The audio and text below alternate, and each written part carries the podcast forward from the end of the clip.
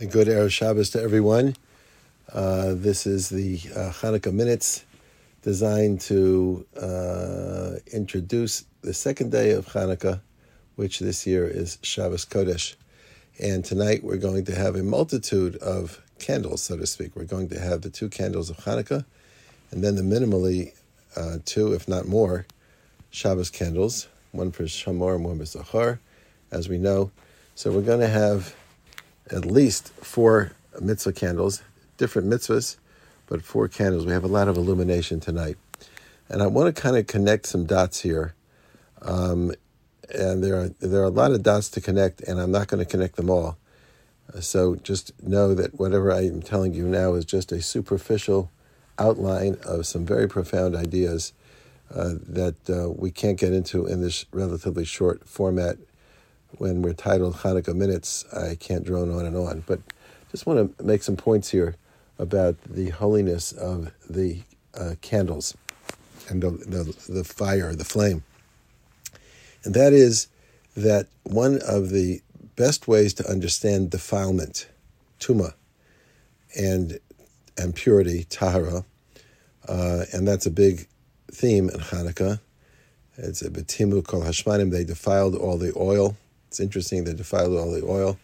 The Greeks clearly wanted to somehow impugn the integrity of the menorah. That's why the menorah is such an important thing. The fact that the miracle happened on the menorah isn't just a coincidence. It's because the menorah symbolizes something. It symbolizes the light uh, of Torah, the wisdom of Torah, so on and so forth. The Greeks knew what they were doing when they defiled the oil because they wanted to make sure that the light of the menorah would not radiate, would not illuminate. So the uh, the ner of the menorah um, is actually the sign of the purity of the Jewish people. Now, what is purity and what is impurity? So it could be said that since the goal of the Jewish people is to unite heaven and earth, because since God is one, everything in the world is a reflection of His unity. It's all traceable back to the source anytime somebody sees something as disconnected from God, they're challenging the unity of God, that God is the only source and the only sustainer of everything.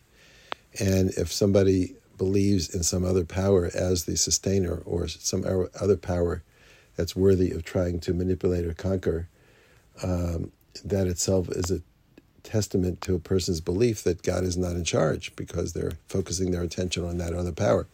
So Tahara is, purity is the connection of heaven to earth.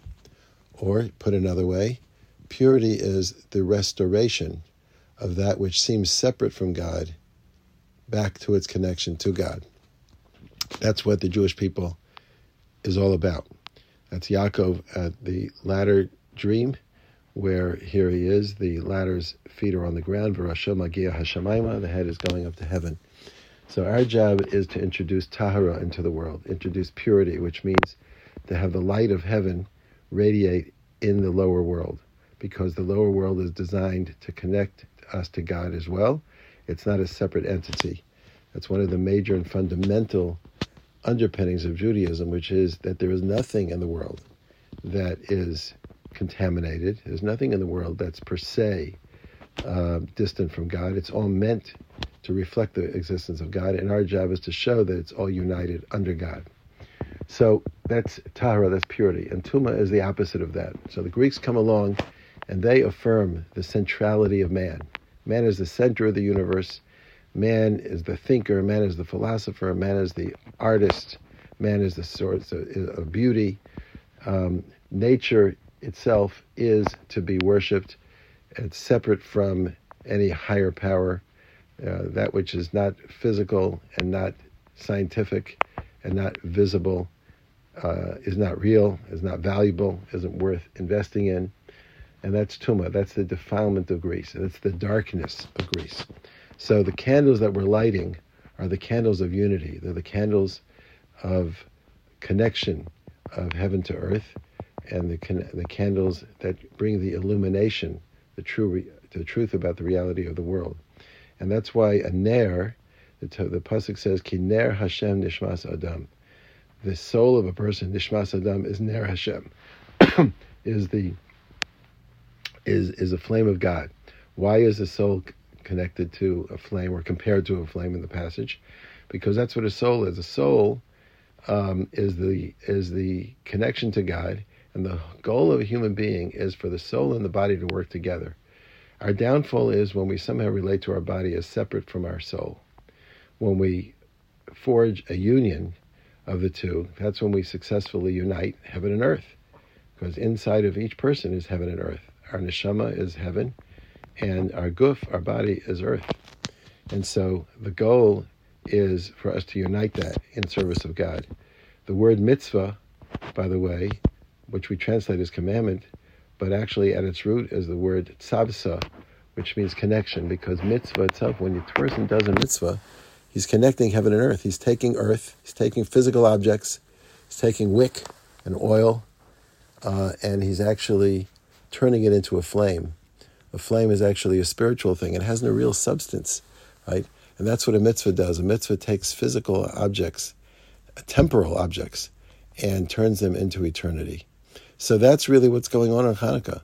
That's when we light the candle, we're doing something much more than just counting how many nights the oil lasted. We're actually symbolizing the mission of the Jew in the world. I mentioned yesterday that we're going to talk about the aloneness of the Jew, especially this year when, when we feel it more than ever. It's not all a bad thing. It's a good thing because we alone have this mission. But we'll we'll develop that theme as we go on in Hanukkah. But meanwhile, enjoy looking at the candles, enjoy lighting the candles, enjoy uh, actually physically today performing what it is that our mission is in the world, which is to bring light to the world by uniting heaven and earth, body to soul, temporal to eternal.